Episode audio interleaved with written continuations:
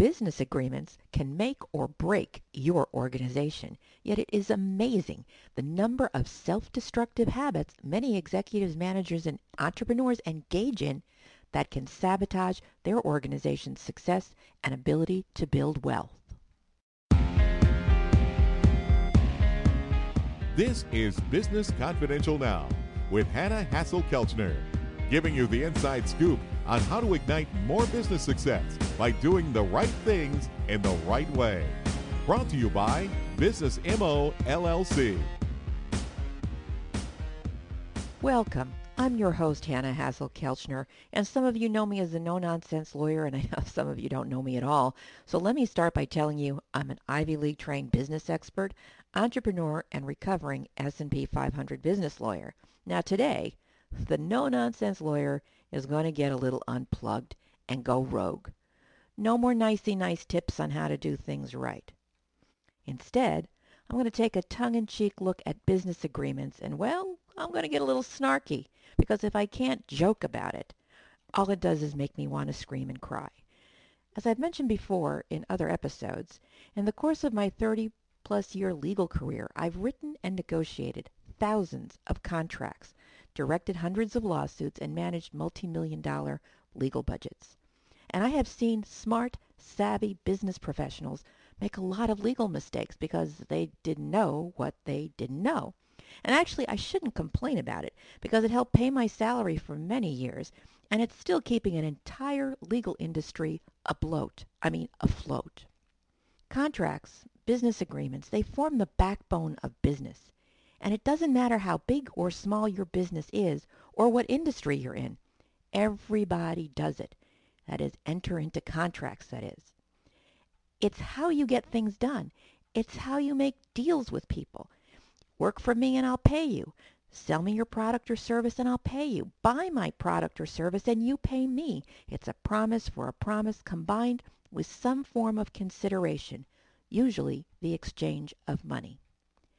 Deals are what make the world go round, and the habits you bring into the workplace, whether you're starting your own business or working for someone else, they all contribute to the culture you create surrounding deal making.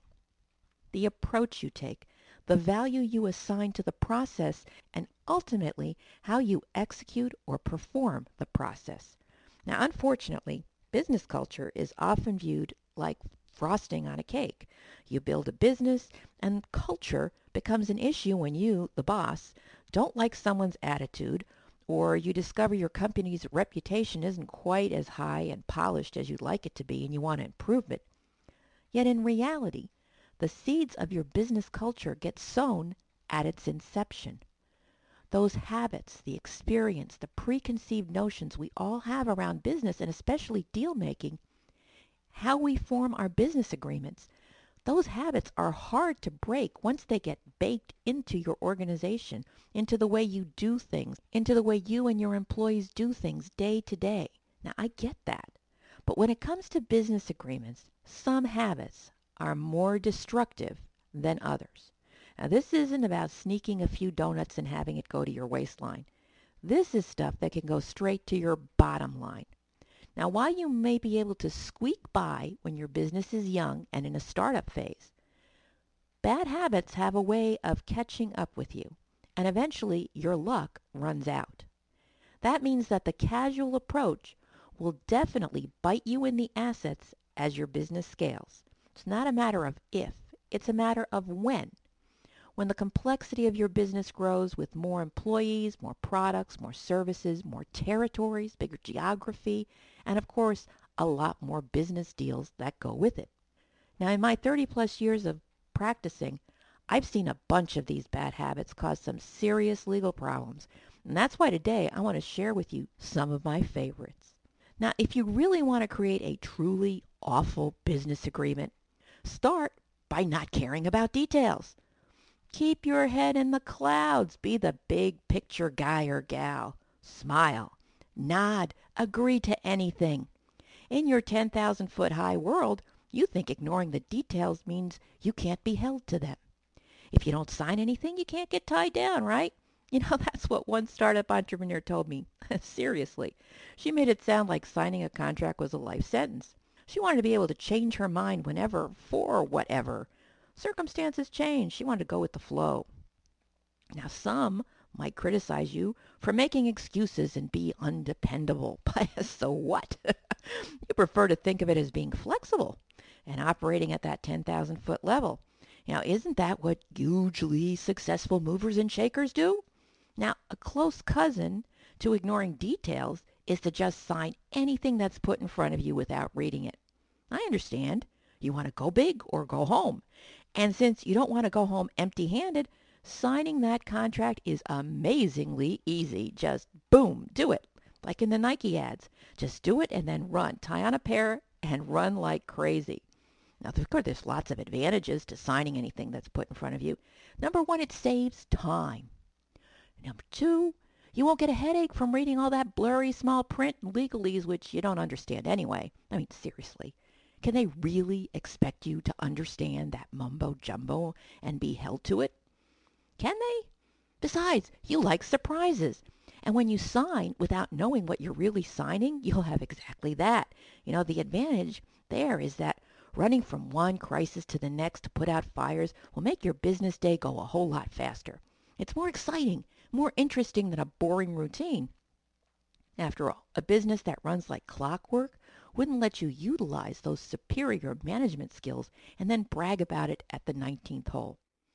I mean, isn't that what it's all about? Being able to tell your friends about how great you did? And while you're at it, make sure that when you do make a deal, you generalize about your product descriptions and keep your promises vague. It should be general enough to let your customers think they're getting something of real value for their money, but vague enough to drive a truck through it. Your truck, their truck, traffic is good. That's what your web guy said. Besides, vagueness and ambiguity gives your lawyer enough ammunition to defend you zealously and vigorously, as they like to say, if customers don't like what you deliver. Just think, you could keep those ungrateful customers tied up in court for years. And that will teach them for asking how many bananas are on a boatload, as if specifics like size matter. so let's recap for a moment. Here's what we covered so far. Number one, don't sign anything. Number two, sign anything. And number three, keep your promises vague and general. And now for number four, contract indemnities. Man, you could spend a lot of time talking about those. So keep the conversation short. Don't indemnify for anything. Pass the buck. Especially don't indemnify your customers for your own mistakes. Let them pay for the privilege of working with you. So if, for example, you're into software design, you sell a product that infringes a teensy weensy bit on somebody else's program, let that guy sue your customer. You stay out of the middle. Don't be the middleman. Your customers will be sure to tell all their business friends, and it'll generate a lot of marketing buzz without you spending a cent. Everyone will know your name, like on that old sitcom Cheers, and you can't buy that kind of word of mouth. And now number five. This is my all-time favorite. Ignore confidentiality and intellectual property rights. Don't worry your little head about trade secrets, patent rights, copyright, trademarks. You know, maintaining confidentiality and protecting that stuff is so last century, right? I mean, we're in a sharing economy. We share on the internet, on social media, and tons of other ways. We're all friends with benefits. So finding other people who have no connection your company selling counterfeit knockoffs of your product spread out on a blanket on Fifth Avenue in New York or some other major city. Now, you've seen those folks. They pull up those four corners of the blanket real fast, sling that sack over their back like Santa Claus, and run like Robin Hood at the first sign of a cop. You know, the bigger dudes, they have some overhead, man. They have a table at a flea market all across the country with different designer logos under the table to pick from to personalize your knockoff. And then, of course, the geeky ones do it all on the internet. Now, when that happens, man, you have arrived. They love your stuff enough to copy it, pretend to be you. Matter of fact, they're so good at it, even their customers believe them because when the thing breaks, they come to you to want to fix it under warranty. So there you have it. Five fabulous ways to create awful business agreements that will pave the way to a bumpy path and frequent trips to your lawyer's office. Isn't that what lawyers are for? Isn't that a cost of doing business? A cost you can control? Think about it. You've been listening to Business Confidential now with Hanna Hasl-Kelchner. Follow us on Twitter and Facebook, and if you found this episode to be even mildly amusing, share it with your friends, leave a comment. Love to hear from you. Thank you for joining me today.